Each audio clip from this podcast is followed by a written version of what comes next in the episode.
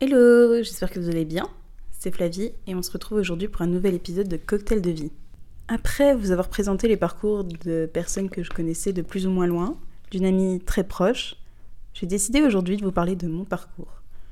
En tout cas, de comment à 25 ans je me retrouve encore en études supérieures alors que j'ai eu mon bac à 16 ans. Oui, j'ai un peu pris perpète et d'ailleurs j'ai 25 ans, on n'en parlera pas plus, mais c'est fait.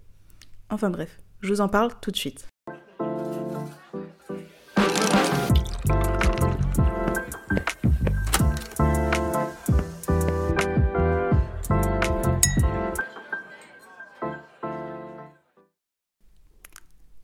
Alors, pour être tout à fait honnête, ça fait un petit moment que je réfléchis à la façon dont je vais vous présenter mon parcours.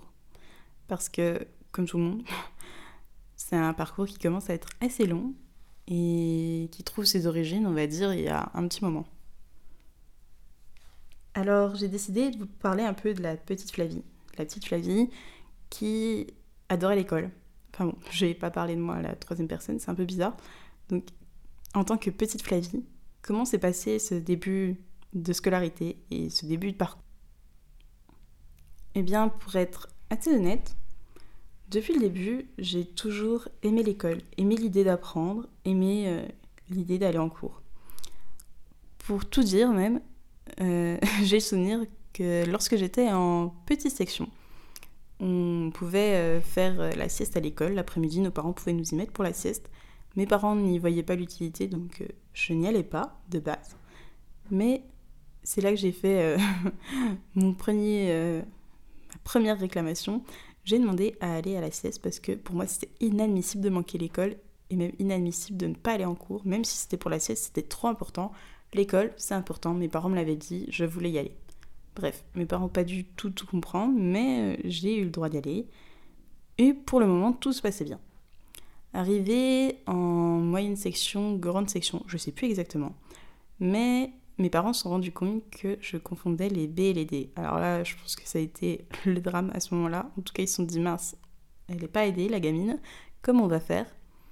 Donc, j'ai été conduit chez une orthophoniste.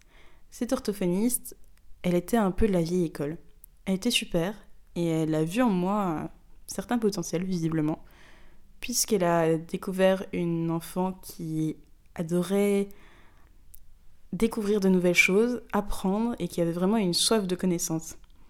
Donc on a vite réglé le problème du B et du D et on a commencé à travailler d'autres choses. C'est-à-dire qu'elle a commencé à m'apprendre à lire, à conjuguer. Je pour souvenir que c'est elle qui m'a appris l'imparfait et j'étais très très fière de moi lorsque j'ai pu montrer ça à mes parents.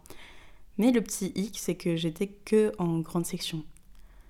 Dans l'école dans laquelle j'étais, on avait une classe zoul, c'est-à-dire que les grandes sections étaient avec les CP, et moi, en tant que grande section, nous, la classe était à gauche et les CP à droite.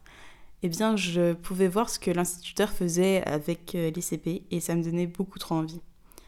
Alors là a démarré une nouvelle phase. D'un côté, j'avais plus envie d'aller à l'école, ça me stressait, je disais que j'étais malade, etc. Et en parallèle, le soir, quand je rentrais, j'avais demandé à mes parents qu'ils m'achètent un cahier de texte et qu'ils me fassent des devoirs supplémentaires à la maison. Parce que ben, j'avais toujours entendu que quand je serais à l'école, j'aurais le droit d'avoir des devoirs et je devrais faire mes devoirs. Donc j'étais assez déçue puisque pour le moment j'avais rien à faire et je voyais les CP qu'il y en avait. Donc je voulais plus de travail, je voulais faire comme les CP parce que ben, de ce que je me souviens, en grande section, on devait faire des coloriages magiques, des gommettes, et ça me saoulait. Je voulais faire autre chose. Je voulais faire comme les CP. Pour moi, ça ressemblait à Harvard à côté, et il fallait que je fasse mieux parce que je voulais apprendre au plus vite. Ça a été un peu compliqué, et c'est à ce moment-là qu'en discutant avec mon orthophoniste, mes parents ont convenu qu'ils allaient me faire passer un test de QI. Donc le test de QI, pour vulgariser un peu tout ça, c'est un test sur le quotient intellectuel qui va venir mesurer par différents exercices officiels la capacité cognitive, des façons de réfléchir et de tout ça, il y a une moyenne qui est faite sur les résultats avec 100 euh, la moyenne, donc les résultats que la plupart des personnes ont, et ensuite tu peux avoir plus ou moins. Et au-delà d'un certain niveau, d'un certain nombre de points, on peut être dit une personne a haut potentiel intellectuel, euh, une personne surdouée, une personne HPI, plein de jolis mots pour dire la même chose. Il s'est avéré que mes résultats étaient sans appel et que j'étais considérée comme haut potentiel intellectuel. Ça expliquait un peu notamment pourquoi je m'ennuie en cours et ces grandes soif d'apprendre. Mais ça n'a pas forcément fait avancer les choses, puisque lorsqu'on en a parlé avec l'instituteur, enfin que mes parents ont parlé avec l'instituteur, celui-ci n'était pas du tout prêt à envisager la possibilité de me faire sauter une classe, parce que c'est ce qui lui avait été conseillé. Mais euh, à force de longues discussions et de batailles, mes parents ont réussi à obtenir que je saute une classe et que je fasse la même année ma grande section et mon CP. Donc sauter une classe a eu des avantages mais aussi des inconvénients. Principal avantage que j'en tirais à l'époque, c'était que enfin j'étais dans un environnement qui satisfaisait ma soif d'apprendre, ma curiosité. Enfin, j'avais des devoirs le soir. Enfin, j'arrêtais d'embêter mes parents pour avoir des devoirs. Et j'étais heureuse là-dessus. Retour de bâton, ça a été que j'ai subi à partir de ce moment du harcèlement scolaire. Quand je prends du recul sur la situation, je pense sincèrement que c'était pas forcément le fait d'avoir soutenu une classe, mais que l'un des facteurs déterminants, ça a été le fait que je sois dans un petit village qui a eu certainement une forme de jalousie, puisque ce qui était dit, c'était pas des phrases d'enfants. C'était des choses qu'ils avaient certainement entendues de parents qui avaient dit, qui avaient parlé sur la situation. Et ça, tout s'est envenimé, et tout s'est envenimé petit à petit en fait. Ça n'a pas commencé si cata que ça, mais ça a été graduel. Et ça m'a suivi depuis euh, le, ce moment-là, depuis le CP. Donc tout primaire, ça s'est plutôt bien passé d'un point de vue scolaire. Même très bien passé en fait. Je m'en sortais très bien. J'étais contente, j'étais curieuse, j'apprenais des choses, je voulais être la très bonne élève. Ça se voyait pas forcément sur mes résultats parce que je voulais pas le montrer, mais en tout cas moi je voulais le savoir et faire de mon mieux. Est arrivé le moment où je suis partie au collège. J'étais assez jeune, du fait d'avoir sauté une classe et d'être née en fin d'année. J'ai dû arriver au collège à 9 ans, quelque chose comme ça. Et il y avait un petit décalage pas forcément en termes de maturité, mais en fonction surtout des expériences que tu veux avoir à cet âge-là, Enfin, moi, je pensais à mon travail scolaire, à ce que j'allais faire à l'avenir, c'est-à-dire que j'avais déjà en tête d'être vétérinaire, donc il fallait faire de bonnes études, bien travailler pour avoir l'orientation que je voulais. J'avais déjà ça en tête. Le collège, ça a été assez compliqué, puisque principalement, le premier problème, c'est que je, je, me suis retrouvée dans un petit collège. Il y avait quoi? 200 personnes à tout casser, surtout des personnes qui venaient de mon école primaire, et le harcèlement m'a juste suivi en fait. Euh, j'avais cette réputation, j'étais juste la fille du pharmacien, etc. Et il faut se dire que la plupart des enseignants, ça n'a pas du tout aidé. Il y a même eu, pour dire, des conseils de classe sur moi, enfin, des, heures de vie de classe, etc., pour comprendre pourquoi ça se passait pas bien. Rien de fait correctement, je trouve, pour gérer le harcèlement. Donc, au bout de deux ans, j'ai dû changer de collège, puisqu'à la rentrée de quatrième, ça a été la catastrophe. Plus personne ne me parlait, et moi, j'en pouvais plus de cette situation. Donc j'ai changé de collège. Ça a été aussi un peu compliqué, mais dans l'idée, je me suis refait des amis et ça allait mieux.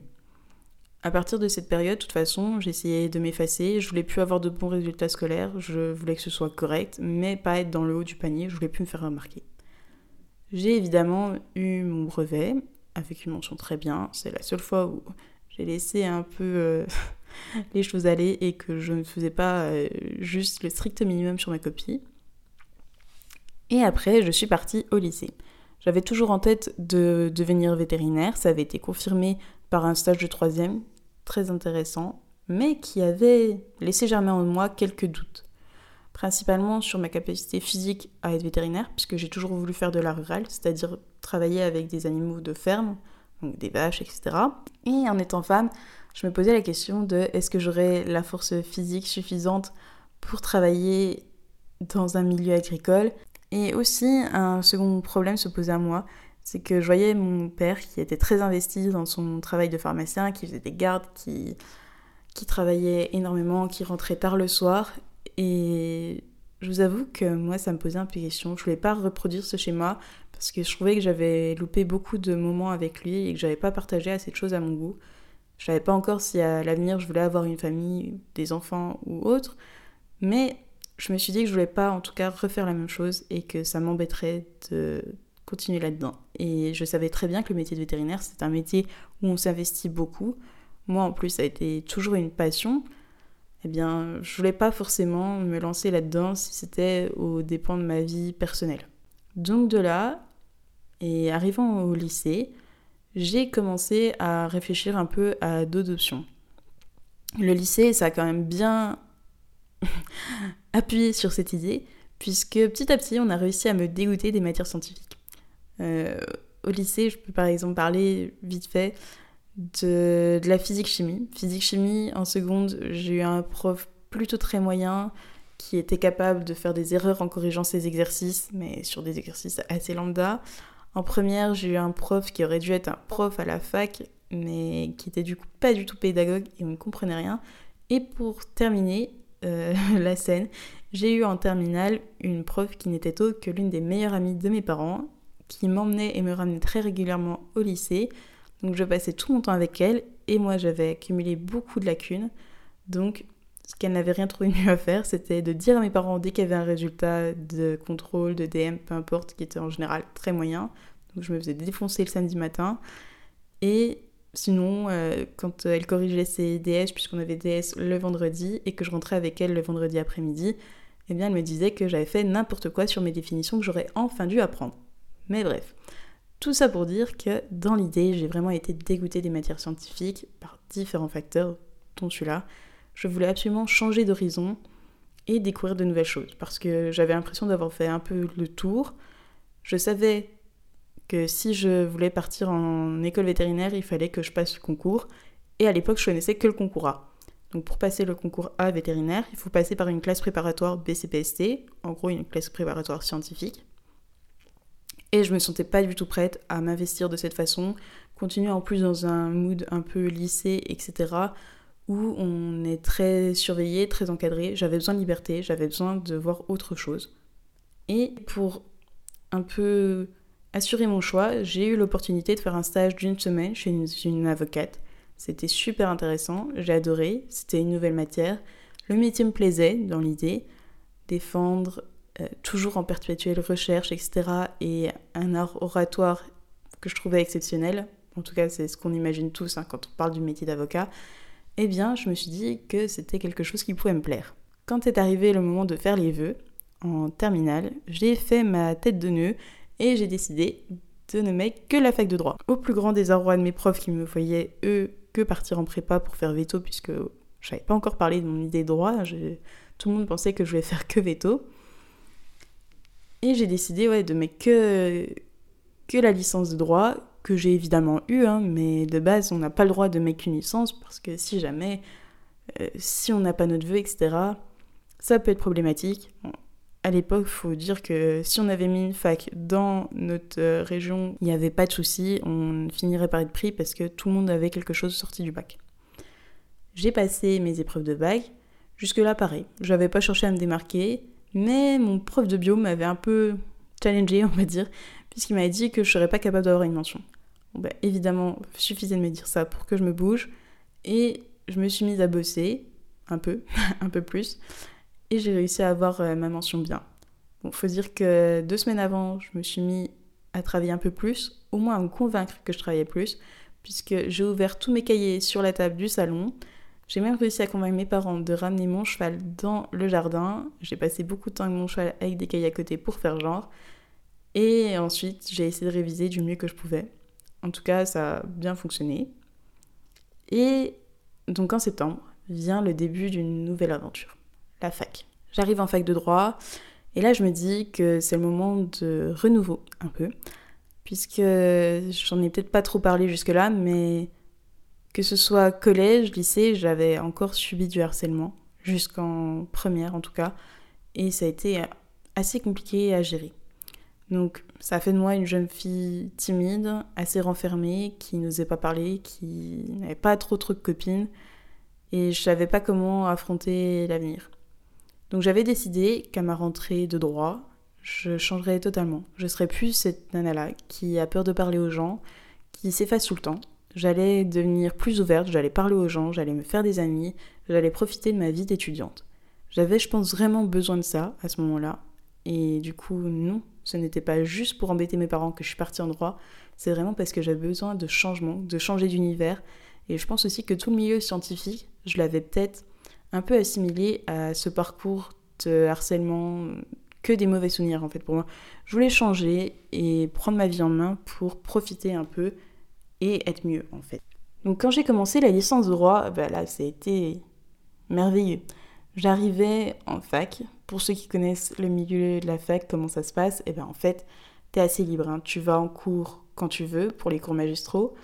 Euh, pour les TD, tu es censé y aller, mais il y a quand même trois absences euh, autorisées au cours du semestre.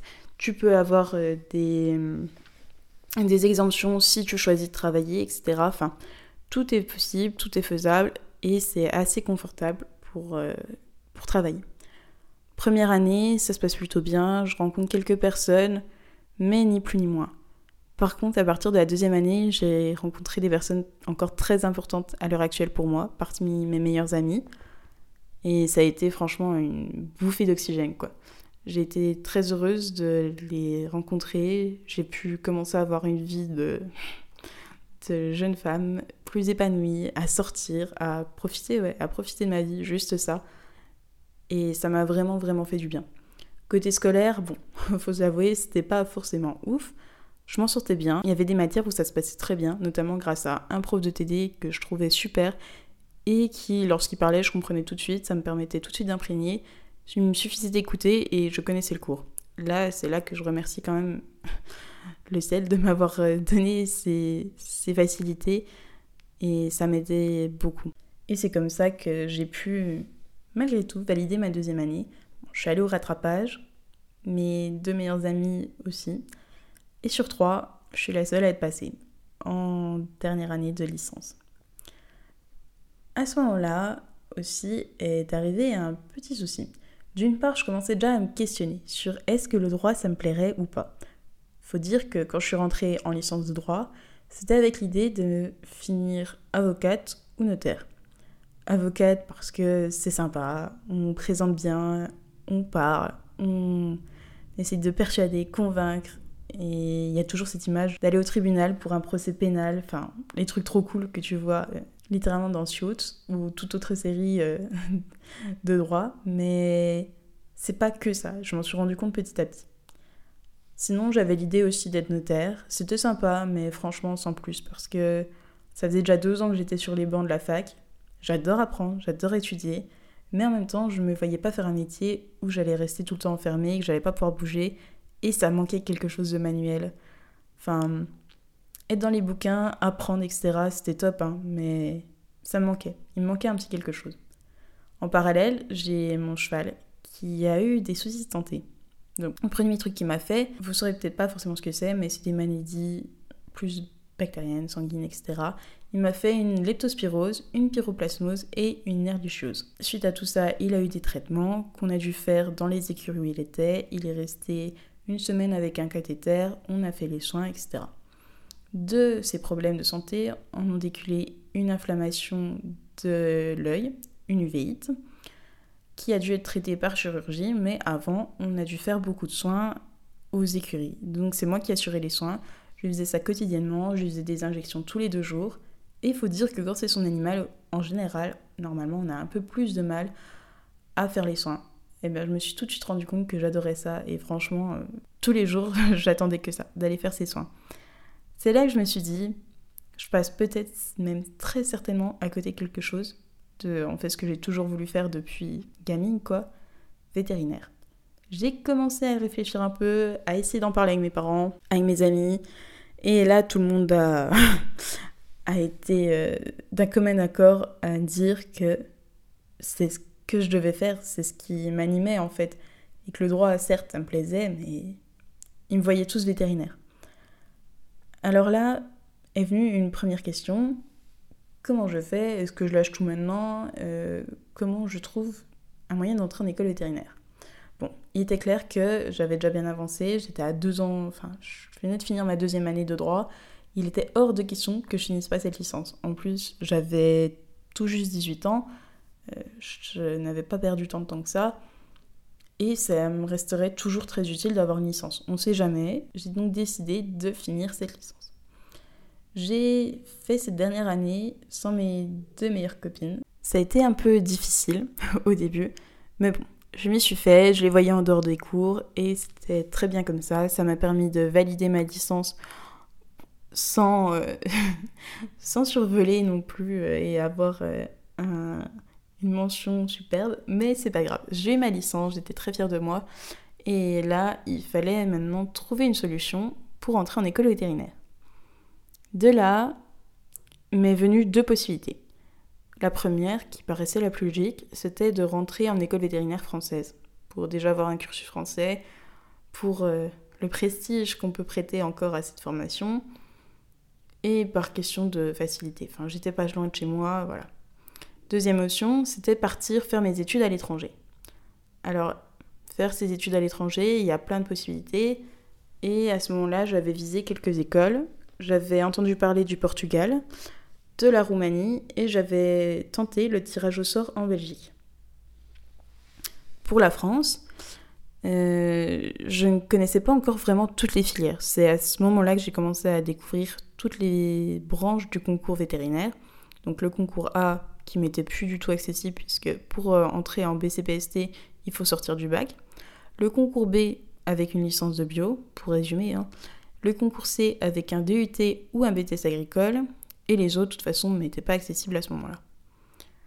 La licence, je me voyais pas trop repartir en licence de bio, sachant que je venais de sortir de licence, ça m'apportait pas grand chose de plus et c'était un peu plus long. Le BTS ou le DUT, ça me branchait un peu plus. Donc, le seul problème que j'avais, c'est que en ayant déjà moi ma licence de droit, je n'avais pas accès aux mêmes formations depuis Parcoursup. En tout cas, j'avais les places que restantes et j'ai visé un DUT génie biologique. J'ai eu une place en DUT génie biologique, mais option agronome, alors que je voulais euh, biologie biomédicale, quelque chose comme ça. Et ce que j'avais fait, c'est que j'avais essayé de contacter le DUT, en tout cas le, le directeur du DUT, en tout cas le gérant du DUT, pour savoir s'il y avait eu une place qui se libérait, parce que c'est quand même souvent le cas pendant les premiers mois, voire le premier semestre d'études supérieures, que je puisse la récupérer et passer en analyse biomédicale. Et là, ça a été un peu la douche froide, parce que déjà, j'ai essayé d'envoyer un mail on m'a répondu que non, ce n'était pas possible. En plus de ça, c'était sûr que je ne tiendrais pas ces deux ans de DUT parce que j'avais déjà fait trois ans et je ne serais jamais assez motivée pour finir euh, autant d'études et que vétérinaire ça serait trop long. Bref, qu'à mon âge, j'en aurais vite marre. Bon, euh, s'ils savaient où j'en suis maintenant, ils auraient peut-être pu me prendre plus facilement puisque c'était pas ça qui allait me faire peur. Le jour de la rentrée vient la réunion de rentrée, donc en amphi, etc. Et le doyen, ou le gérant en tout cas de la filière euh, de ce DUT, fait une petite annonce au micro en disant que la personne qui a gentiment envoyé un mail demandant de changer de filière pour agronome vers euh, analyse biomédicale n'aura jamais son changement, que c'était irrespectueux de ma part, euh, enfin de la part de cette personne, d'avoir demandé ça. Évidemment, je me suis pas manifestée, j'ai écouté tranquillement et j'ai laissé couler. Là, c'était en gros le 1er septembre. Avant ça, j'avais eu une première réponse du Portugal.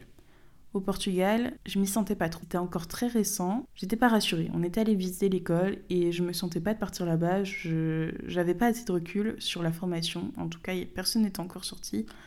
Donc j'arrivais pas à faire confiance. J'ai décidé de pas partir là-bas. Deuxième réponse que j'ai eue, la Roumanie. La Roumanie, j'étais en liste d'attente et j'ai dû passer à 4 ou 5 places d'une filière. Donc finalement, je suis pas partie là-bas. J'étais par contre allée visiter l'école, ça m'avait plutôt plu et surtout, il y avait déjà des promotions qui étaient sorties, donc on avait un peu de recul sur ce qui se passait. Donc là, pourquoi pas. La dernière réponse que j'avais, c'était la Belgique. La Belgique, j'étais en attente, en liste d'attente, puisque ça se fait par tirage au sort. Donc à l'époque, moi où j'ai fait ces démarches, c'était en 2018 il fallait se rendre en Belgique, dans l'école qu'on avait choisie pour la première année, pour pouvoir déposer son dossier qui allait tirer au sort.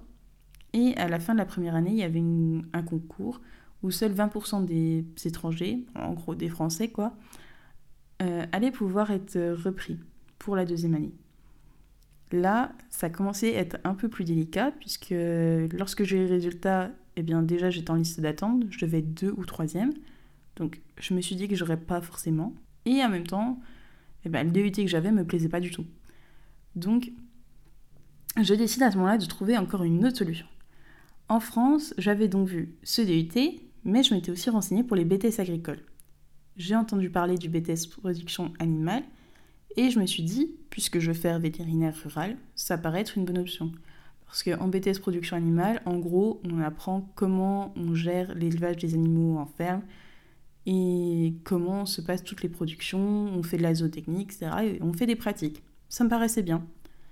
Sauf que je n'avais pas de place et quand je parle de toute cette période-là, la rentrée était déjà faite. Donc j'ai pris mon courage de main, j'ai réussi, et grâce à mes parents aussi, à trouver une solution pour pouvoir avoir un rendez-vous avec le directeur de l'établissement euh, qui gérait les BTS du côté de Besançon pour voir si je pouvais avoir une place.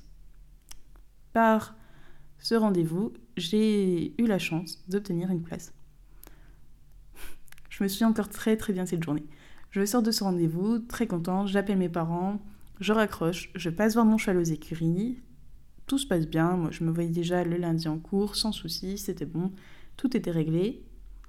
Et j'ouvre mes mails, parce que j'ai toujours eu ce réflexe de regarder au moins une fois par jour mes mails. Je venais de recevoir une confirmation de Belgique, comme quoi j'étais tirée au sort et je devais me rendre le lundi matin en cours. Alors je suis remontée dans ma voiture d'une belle vitesse, je suis rentrée vers chez mes parents, et on a discuté un petit moment de ce que j'allais faire. Bon là, j'ai utilisé la bonne vieille méthode du tableau pour faire les pour et les contre de chaque formation et savoir vers quoi je voulais me diriger. Parce que franchement, si vous avez une décision qu'il faut prendre rapidement et de façon rationnelle, je pense que c'est la meilleure chose à faire. Ça m'a été très utile et je pense que j'ai fait le bon choix. Donc, avec euh, beaucoup d'hésitation sur le coup, mais étant assez sûre de mon choix parce que partir en Belgique, c'était très risqué, avec cette histoire de quota de réussite des 20% de Français qui pouvaient passer en deuxième année, et en me disant que moi, je sortais de droit, j'avais pas fait de matière scientifique depuis ben, 3 ans, et eh ben ça allait peut-être être un peu compliqué, et surtout, c'est beaucoup de personnes qui sortaient de BCPST, donc j'avais pas du tout le niveau par rapport à eux, de partir et de me dire que j'avais euh, une chance de réussir ce concours en fin d'année. J'ai donc décidé de partir en BTS production animale. Le BTS production animale, c'était super. C'est là que j'ai d'ailleurs rencontré Margot, qui vous a parlé de son parcours la dernière fois. Je vous invite à aller écouter l'épisode si vous voulez en savoir plus. Et à l'occasion, on vous parlera de cette rencontre parce que franchement, ça, ça vaut des points. Mais là, ça a été très très dur psychologiquement de repartir euh, en BTS parce qu'en fait, je me retrouvais avec des personnes plus jeunes que moi, alors que j'ai toujours été avec des personnes plus âgées je revenais dans un mood de lycée, surtout lycée agricole, j'avais jamais connu et je me suis rendu compte de ça par la suite. Et je savais pas trop comment faire. Donc, premier jour de cours, je pense que je m'en souviendrai encore très longtemps. J'avais perdu en fait tous mes repères hein, de, de, lycée. Enfin, j'avais pris que des bonnes habitudes à la fac. J'arrive, je pose mon téléphone sur la table. Je vois Margot, puisque j'étais assise à côté d'elle, qui me regarde un peu du coin de l'œil je comprends qu'en effet, on n'a pas le droit d'avoir son téléphone en, BTS, en tout cas dans le lycée où j'étais. Ensuite, je sors mon ordi pareil, elle me regarde et je comprends qu'en fait on ne prend pas les cours à l'ordi mais à la main. Donc heureusement j'avais quelques feuilles qui traînaient mais voilà, je suis même pas sûre que j'avais une trousse parce que... Petite anecdote, durant le BTS, Margot m'a offert une trousse parce que je n'avais pas toutes mes affaires à chaque fois. Ça c'était vraiment les restes de, de la fac. Donc j'avais une feuille et au bout d'un moment je commençais à en avoir marre et je me suis dit je vais partir. Je commence à mettre mes feuilles dans mon trieur et elle me regarde et c'était pas la fin de l'heure. Et je comprends que non, en fait, euh, pareil, en BTS on ne sort pas avant la fin de l'heure. Enfin bref, là je me suis dit ouais, dans quoi je me suis embarquée? Les premières semaines, premiers mois, j'avoue, ça a été compliqué. compliqué de me faire à une nouvelle classe parce qu'en plus j'avais commencé mon BTS un peu après eux, deux semaines après eux. Mais bon, niveau scolaire, ça s'est très vite rattrapé, il n'y avait pas de souci. J'avais en plus mes habitudes de travail de fac et surtout un rythme de travail euh, que je trouvais bien plus léger. Donc ça s'est bien passé. Par contre, d'un point de vue personnel, moi me retrouver en lycée, c'était assez compliqué. Euh, j'avais une copine qui pionnait. Alors ça, je rigolais pas trop. Et moi, j'ai failli pionner justement dans ce lycée en tant que job étudiant. Enfin bref, c'était super compliqué de faire un peu ce retour arrière et de se dire que ouais, j'avais l'impression de régresser. Mais petit à petit, je m'y suis fait. J'ai rencontré des personnes super. J'ai fait des rencontres qui auront changé ma vie, je pense. Et je suis très contente d'avoir rencontré ces personnes. Par exemple, Margot, si elle passe par là, elle sait déjà tout. Mais voilà, il restait la suite pour entrer en école vétérinaire. Parce qu'il fallait déjà que je fasse mes deux ans de BTS. Donc pendant ces deux ans de BTS, ce qui était trop cool, c'est qu'on a fait pas mal de stages. Moi, j'ai beaucoup apprécié ça. On avait beaucoup de matières techniques, donc on faisait de la pratique, etc. Seul point négatif pour moi, c'était le côté lycéen, trop encadré, où il fallait même encore des mots justificatifs d'absence, etc. Enfin, pour moi, c'était lunaire de revenir à ça. Mais dans l'ensemble, ça s'est bien passé. On a subi la dernière année, euh, comme tout le monde, la crise du Covid. Donc on a fini ce BTS à distance. Mais moi, je m'en suis tirée avec une mention bien cette fois. Et j'ai été assez contente de, tout ça. Pour passer le concours veto, le concours C, il faut en général passer par une classe préparatoire ATS. Pour la classe prépa ATS, il y avait plusieurs classes en France, il y en avait 12, 14, je sais plus exactement. En tout cas, ça n'existe plus hein, à partir de l'année prochaine, mais c'est ce qui va te permettre de préparer ton concours. Et c'est pour avoir le concours C, le concours commun agro-veto, qui du coup euh, se passe après un an de prépa. Pour choisir la prépa, moi ça simple, c'était un peu le deal quand je suis arrivée dans ces classes de BTS et dans ce lycée, c'est que si je voulais être prise là-bas, il fallait quand même que je leur assure un peu que derrière j'allais aller dans cette prépa. J'ai donc tout naturellement mis cette prépa en première, j'ai été prise et comme je l'ai raconté la semaine dernière, je le savais un peu avant tout le monde puisque j'ai eu les résultats par le CPE avant que les résultats officiels soient donnés. Et donc, j'ai pu faire ma classe prépa au lycée agricole de Besançon. La classe prépa, c'était sympa parce que en soi, moi, j'ai adoré le rythme de travail. J'ai pas trouvé ça forcément plus compliqué parce que je me, je me sentais enfin stimulée à hauteur de ce que j'avais besoin pour écouter régulièrement le cours, pour travailler un peu plus chez moi. Et ouais, j'étais trop contente de ça. Ce qui était bien aussi dans le concours C, c'est qu'il n'y avait pas une réelle compétition entre les étudiants, en tout cas du même prépa. C'était entre les prépas qu'on faisait une, une compète, on va dire. Mais ça m'a pas mal plu. J'ai rencontré des personnes sympas. Après, il y avait, il y avait de tout. Honnêtement, il y avait de tout. Et ça a été une année assez cool. Moi, le concours, ça s'est pas passé tout à fait comme prévu. Aux épreuves écrites, j'ai pas forcément eu des mauvaises notes, mais en tout cas, je visais beaucoup sur la note de français parce que le français, ça a toujours été une matière qui me plaisait. Euh, j'avais des très très bonnes notes tout au cours de l'année parce que bah, notamment ma licence de droit, ça m'a quand même beaucoup aidé. J'avais plutôt une belle plume. Enfin, pour moi, je, enfin, je pensais que ces notes de français allaient beaucoup m'aider dans le classement. Dans les matières scientifiques, normalement, pareil, tout allait bien, à part les maths où je savais que là, ça allait être très compliqué. Et d'autant plus quand on a vu le sujet, de toute façon, le jour J, j'ai juste rigolé devant ma copie et je me suis dit, il faut s'en sortir le mieux possible. Mais que ce soit bio et physique et chimie, je savais que je devrais avoir des notes pas trop mal. Il s'avère que mes notes sont pas mauvaises, pas bonnes, en tout cas dans ces matières. Et là, un peu douche froide par contre du français je me retrouve avec 11 alors que je pensais vraiment pouvoir taper quelque chose au moins du 17 quoi et qui m'aurait assuré une meilleure place. Donc je me retrouve un peu dans le bas du classement pour euh, les écrits du concours veto, mais j'ai le droit d'aller aux euros. Donc je me prépare pour ces euros, je donne le tout pour le tout. Et bah là, catastrophe, honnêtement catastrophe, parce que j'ai encore énormément de travers de la gorge. Mais ben, anglais, ça s'est pas trop mal placé, j'ai pu comprendre, etc. Mais enfin, l'audio était un peu à mon goût bizarre et Je savais pas trop euh, quoi raconter de plus, donc j'ai eu une note moyenne. Ensuite, la biologie, pour moi, se passe bien, mais étonnamment, j'ai eu une note un peu pourrie. J'ai eu 9, alors que d'habitude, j'avais toujours des bonnes notes euh, lorsqu'on faisait nos oraux au cours de la prépa. Et pourtant, je sais que j'ai fait un truc plutôt clean. Enfin, la seule erreur que j'ai fait, c'est que j'ai pas reconnu une larve de coccinelle sur, euh, sur une photo, alors qu'on n'avait jamais été habitué à travailler sur ces supports.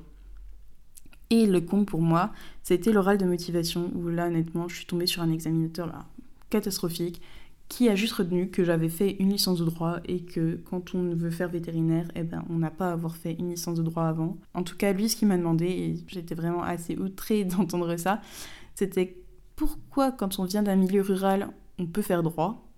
Moi, honnêtement, j'attendais la suite de la question. Je me suis dit, on ne peut pas légitimement demander ça à quelqu'un. Parce que si même en licence de droit, on ne me pose pas la question, c'est pas lui qui doit me demander ça. Et aussi, c'est quoi pour moi le lien entre droit et vétérinaire? Alors, j'avais pensé à ces questions. Et moi, ce qui m'avait toujours intéressé, c'est d'être expert vétérinaire, donc c'est-à-dire pouvoir accompagner euh, lors de procès de façon indépendante hein, les personnes, donc soit les vétérinaires, soit les, les personnes qui ont un problème envers les vétérinaires et pouvoir donner son expertise en tant que vétérinaire sur si les choses ont été faites correctement. Ça donne un avis au juge et ça peut aider à guider le jugement. En soi, on ne peut pas dire hein, ça, ça sera pris au compte ou non, mais ça donne une orientation. Et je parle de ça, il me dit non, pour moi, c'est la répression des fraudes. J'en ai juste conclu avec du recul qu'il a dû avoir un souci et que j'ai pris pour euh, la personne qui lui a peut-être euh, dit qu'il payait pas assez d'impôts, j'en sais rien. Mais ouais, ça a été très très dur. Et là, ben, j'attends les résultats. Sur le coup, moi en plus, je me suis dit, ça devrait quand même passer. Enfin, franchement, j'ai pas fait des trucs euh, trop, trop mauvais, mais il fallait que j'attende les résultats. Et je me souviens, j'étais encore une fois au Sécurité. J'ai une copine qui m'envoie un message. Ça y est, Flavie, est-ce que t'as vu les notes, etc. Je regarde mes notes et voilà, descente aux enfers. Je savais que c'était foutu pour moi. Je suis rentrée encore en quatrième vitesse, j'ai pleuré, mes parents ont pleuré aussi. Enfin, ça nous a tous foutu un gros coup au moral. Je venais de voir s'échapper la seule chance que j'avais de rentrer en école vétérinaire française. Euh, c'est trois ans de ma vie finalement qui partent en fumée pour rien entre guillemets, alors que au final, quand on y réfléchit bien, j'avais une place à l'étranger de base. Et là, euh, il est tellement tard quand on a les réponses du concours C que je sais même pas où je vais partir. Eh ben, j'essaye de pas trop trop me laisser démonter, j'essaye de faire tant bien que mal un dossier pour l'Italie parce que j'avais vu qu'il y avait cette possibilité. La Roumanie aussi, mais là je commence à avoir un bac qui, date vraiment et franchement, on n'a plus le même niveau. Enfin, c'est pas comparable du tout, je trouve, les moyennes qu'il y avait entre euh, mes années de bac et les années qui arrivaient. Donc euh, bah là, pas de solution. Pas de solution à la rentrée. Descendre vraiment aux enfers parce que je suis tombée en dépression à partir de ce moment-là. Ça a duré un petit moment. J'ai dû être sous traitement pour euh, réussir à surmonter tout ça. Malgré tout, ma motivation, ça a toujours été de continuer de trouver une solution pour être vétérinaire. Hein. Donc de trouver une école qui m'accepterait. Et donc, j'ai un peu cherché partout en Europe une solution. En parallèle, cette année-là, j'ai choisi de faire beaucoup de stages. Donc, par le biais de la mission locale, j'ai pu avoir des conventions et j'ai fait, euh, une bonne dizaine de stages. Je bossais en tant que soigneuse animalière aussi vacataire au parc zoologique de la Citadelle à Besançon. C'était vraiment trop cool comme expérience et ça en soi, je regrette pas du tout d'avoir pu vivre ça, même si bon, ça aurait été plus simple de partir en école veto direct en France. Mais voilà, cette année-là se passe comme ça, assez difficilement de ce point de vue-là. Et là, j'ai petit à petit ben, cherché toutes les écoles qui me feraient une possibilité de rentrer en école vétérinaire en Europe. J'ai donc fait une liste. L'Italie, c'était compliqué parce que le concours c'est en italien, les cours sont en italien, enfin, c'est pas les écoles que je préférais. L'Espagne, il fallait petit à petit aussi avoir un très bon dossier et les coûts étaient très élevés. Portugal, je voulais pas trop. Et puis en plus de ça, euh, je me suis vite rendu compte qu'ils prenaient tout le monde sur la première vague, que tout le monde allait payer les entretiens. Je l'ai quand même fait, hein, parce qu'on sait jamais, mais j'ai pas été retenue. Hein. Pour tout dire, c'est que mes entretiens m'ont même pas duré 5 minutes. On m'a tout juste demandé euh, ce que je faisais, que je montre un peu que je parle anglais, etc. Mais je pense que de base, ils savaient déjà qu'ils me prendraient pas. Ensuite, j'avais regardé pour l'étranger. Je crois que j'ai demandé en Croatie. Euh, je sais plus si je l'avais fait ou pas, mais en tout cas, il y avait la Croatie qui m'avait qui avait retenu mon attention. La Roumanie, je me doutais que ça serait compliqué, mais par contre, j'ai trouvé deux écoles par le biais de parcours médecine où on me proposait la Slovaquie et la République tchèque. Donc là, j'ai pu passer dans un premier temps le concours pour la République tchèque. C'est un concours qui se passait juste sur la biologie et la chimie. Il y avait quelques questions, je dirais une trentaine de questions, 30 et 40 questions, quelque chose comme ça chacun. Je passe le concours, ça se passe très bien, j'ai de très bons résultats, je suis soulagée. Et là, quelques semaines après, j'attendais les résultats. J'étais à mon appartement à Besançon puisque j'avais mon job d'été, toujours là-bas, enfin mon job d'été, non, mon job étudiant même, un peu plus que mon job étudiant. Enfin bref, j'étais préparatrice de commande chez un grossiste en pharmacie à Besançon. Et j'attendais pour aller au travail. Et je reçois un mail qui me dit que je suis prise en école vétérinaire. Alors j'ai pleuré toutes les larmes de mon corps parce que enfin soulagée de pouvoir accéder au métier de mes rêves, d'avoir une opportunité quelque part. J'ai pleuré aussi parce que, ben, ça y est, c'était concret, je partais vivre à l'étranger, c'était un peu difficile pour moi, c'est pas du tout ce que j'avais prévu.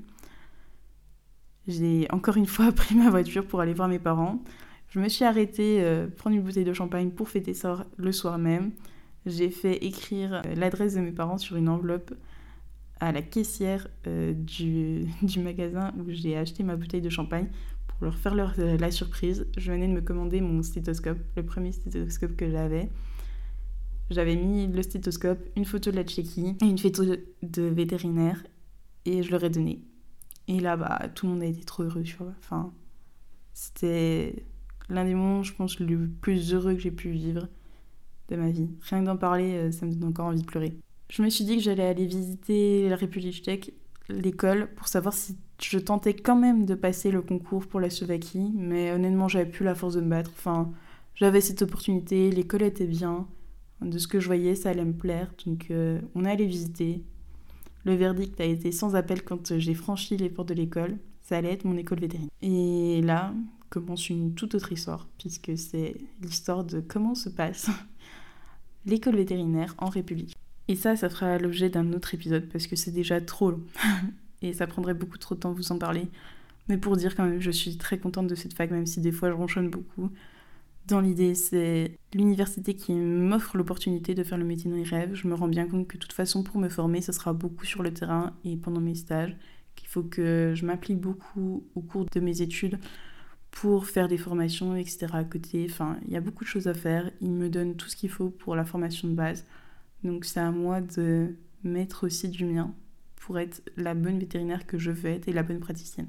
En attendant, eh bien, j'espère que ce parcours vous aura plu. Ça aura pu vous montrer aussi que on peut avoir un parcours un peu en dents de scie, mais réussir à obtenir ce qu'on veut. Si j'avais, moi, deux conseils à vous donner, c'est de jamais lâcher ses rêves. C'est un peu classique à dire, hein, franchement, tout le monde le dit, mais en tout cas de tout faire pour aller jusqu'au bout. Et surtout de se laisser des opportunités et de toujours se dire que tout ce qu'on a pu prendre et acquérir au cours de notre parcours, c'est que du positif. Ça nous aidera dans notre futur. On ne sait pas quoi demain est fait, on ne sait pas si on ne voudra pas se réorienter, peu importe. Enfin, il faut se dire que c'est de la valeur ajoutée sur notre parcours. Même si on ne le voit pas tout le temps, qu'il y a beaucoup de personnes et qu'on est encore dans une société qui des fois veut ne voir que des parcours classiques, et eh ben faut que voir le positif qu'on peut tirer de la situation. En attendant de vous retrouver la semaine prochaine pour un nouvel épisode, je vous remercie d'avoir pris le temps de m'écouter. J'espère que ce premier épisode solo vous aura plu. J'espère que ce format vous aura plu franchement parce que j'ai bien l'intention d'en refaire d'autres pour aborder d'autres sujets. Mais pour le moment, je vous dis à la semaine prochaine. Ciao Vous venez d'écouter un épisode de Cocktail de vie réalisé par Flavie. Si l'épisode vous a plu et que vous souhaitez m'encourager, n'hésitez pas à me rejoindre sur Instagram. On pourra échanger et vous aurez des infos sur les prochains épisodes. Le lien est dans la description. Sinon, vous pouvez nous suivre sur les plateformes d'écoute. Vous pouvez laisser un petit message ou une note, ça fait toujours plaisir. En attendant, je vous dis à la semaine prochaine pour un nouvel épisode.